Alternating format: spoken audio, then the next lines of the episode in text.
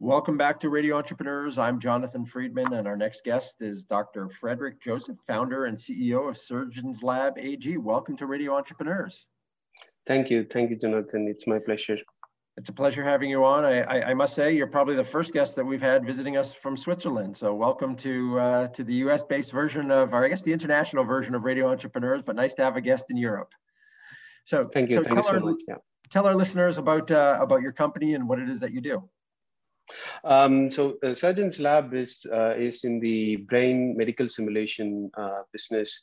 So we are a medtech company based out of here in Switzerland. Uh, it's a spin-off from the University Hospital and University of Bern, uh, which is the capital of Switzerland. It, it, it, originated basically with with an unmet clinical need for for finding a better solution to train neurosurgeons for complex brain surgeries. So it was uh, it was uh, it was an unmet need where it actually came up, uh, developing a product which is in the market right now.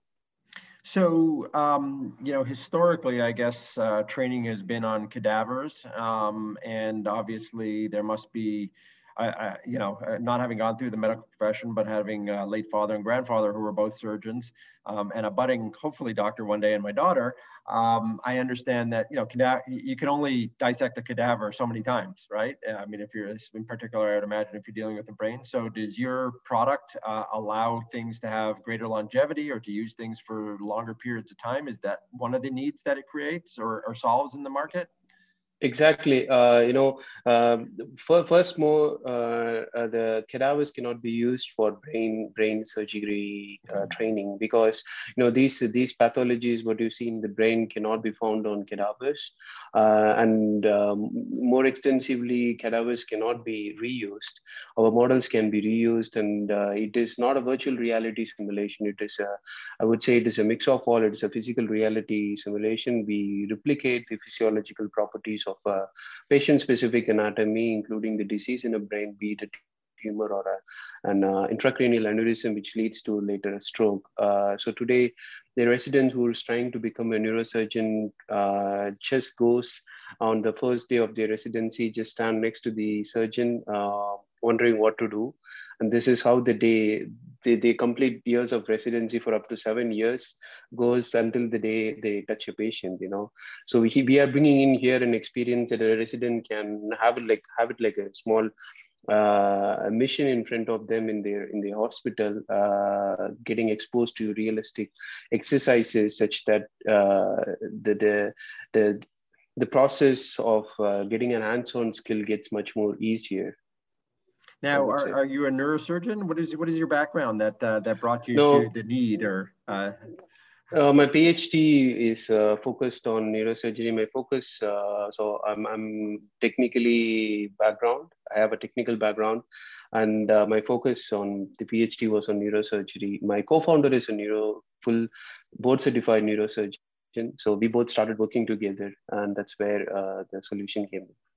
So what, what is the um, material? Are, are, is it an, a, a molded product? Is that is that the way it, it is? And so it's I, would imagine it's three dimensional, uh, correct? And it's, yeah, it's a four four dimensional, I would say, because uh, so we, the process starts with an uh, CT MRI scan of a patient, where we use this data to replicate a three dimensional uh, um, replica, I would say, uh, which is not only just a solid object, it was uh, it has also all the perfusion in it. They have a blood flow in it, which is something I would say that's the that's a unique uh, selling point of Surgeons Lab.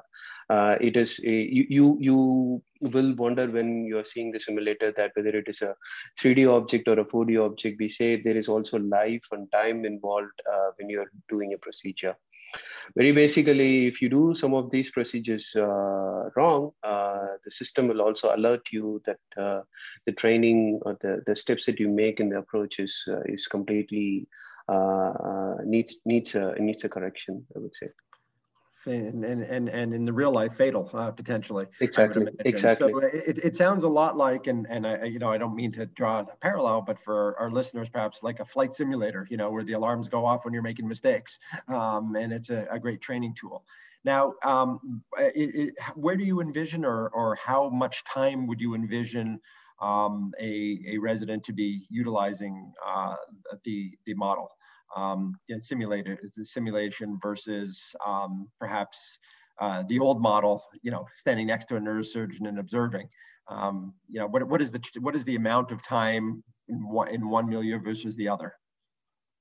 See, uh, today uh, a neurosurgeon uh, who is trying to become a neurosurgeon uh, rarely he finds a workshop uh, for a couple of days. He travels around for congresses where he tries to try to learn some of the basic uh, techniques in neurosurgery here he, he spends maybe a couple of days or uh, maybe he goes uh, for three or four different conferences in a year uh, but um, but with our system i would say uh, he he or she can use as many as times they want each of the model that we have is uh, can be reused for nearly 20 times. So until you you make the make the patient die, you know, if you do something really fatal, you, you cannot use them anymore. You have to re uh, uh, uh, exchange the cartridges. We call this uh, them as neuropod. For example, the, the, the portion of the deceased head is called as a pod, and um, you you bring them into the neurodoc and you try to train whatever procedure you want. Um, yeah. And is this a is, is is your model is your vision that the model would be um, every um, resident in neurosurgery would have one? Or is it every hospital would have one? Every medical school would have one? What's what's the vision for how the product would be rolled out? See, we, we Ideally, one on every desk, right? uh, I would I would not say uh, that that is something uh, even possible. I have to be very realistic. The goal or the vision I see here is every medical school should have a one.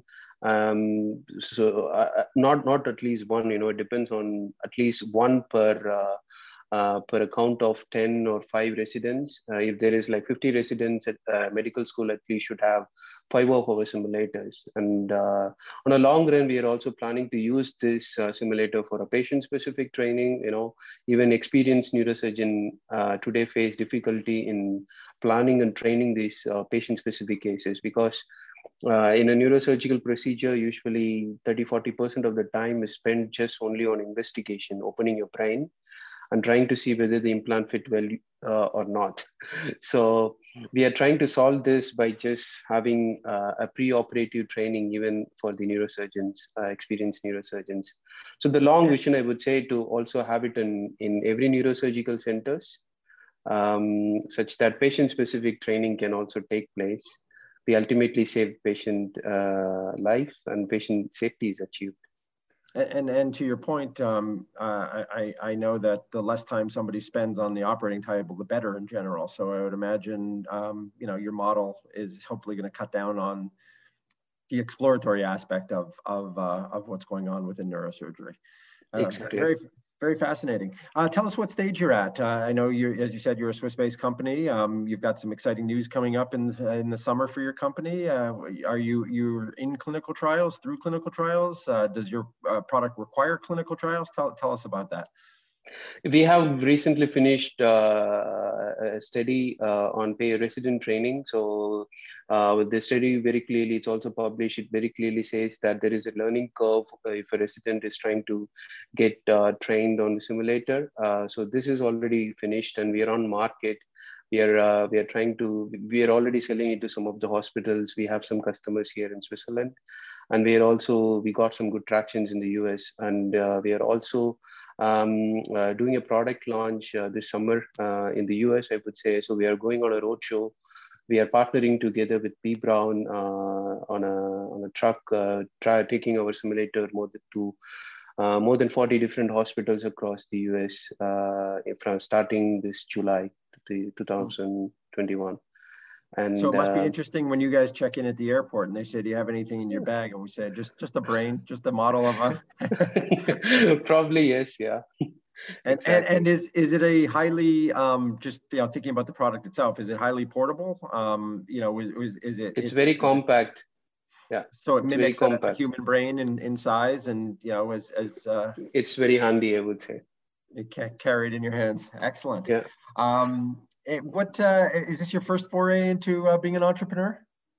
Yeah, uh, yes, I'm the I'm a second generation entrepreneur. Uh, my family has an entrepreneurial uh, background, but I'm I'm this is my first company, I would say. So, so I guess one of the questions that we like to ask on radio entrepreneurs, because we're all about you know entrepreneurs learning from entrepreneurs and creating a, a knowledge base. What are some of the, the lessons that you would impart? Uh, some of the some of the things that surprised you on this journey, and I, I suspect it's it's been a long one. But uh, tell us some of the things that uh, lessons learned, if you will. I would say, especially being a medtech entrepreneur, you know, the, the, the, the, time you take for the whole process is not very easy. You don't get results that fast. You know, you don't, you do have to find something, invent, go, go get feedback from a, from a surgeon or a doctor. And in order to give, put that on a, on a market, you need a very long approval process. Then you have to go for steady trials.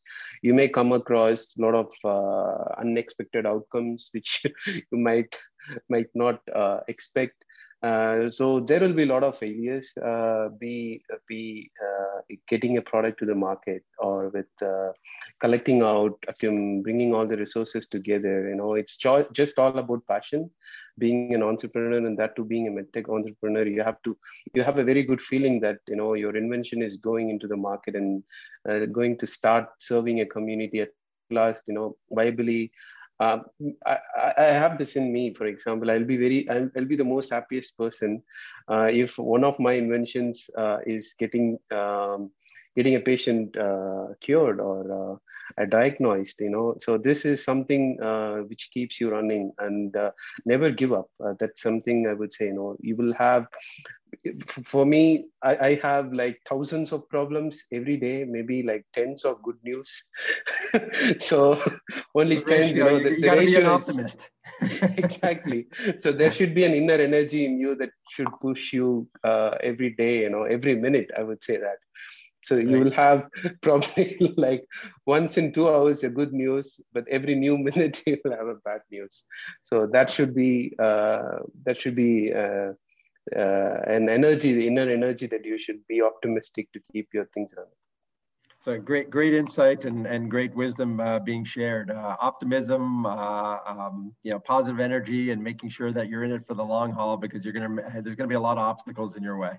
So. Yeah, always always see if there is you know I, I will always see from the end you know where, where I am. I start to imagine, dream where I'm going to be if my product is going to serve a patient, and I start from there so that actually push, puts uh, energy up, I would say.